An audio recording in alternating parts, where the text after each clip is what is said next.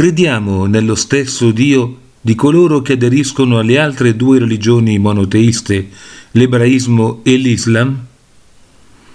Fino a qualche decennio fa si affermava che i seguaci delle tre religioni monoteiste credessero tutti in Dio o che credessero tutti in un Dio. Oggi invece si dice spesso che credono tutti nello stesso Dio. È vero questo? Sì e no.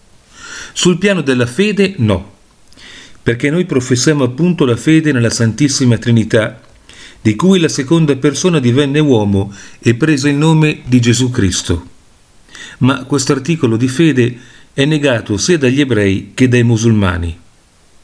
Sul piano della ragione, tuttavia, professiamo lo stesso Dio come loro, poiché le tre religioni monoteiste professano tutte l'esistenza di un Dio creatore, eppure giudice di tutti gli uomini, che sono due proprietà di Dio raggiungibili con la sola ragione.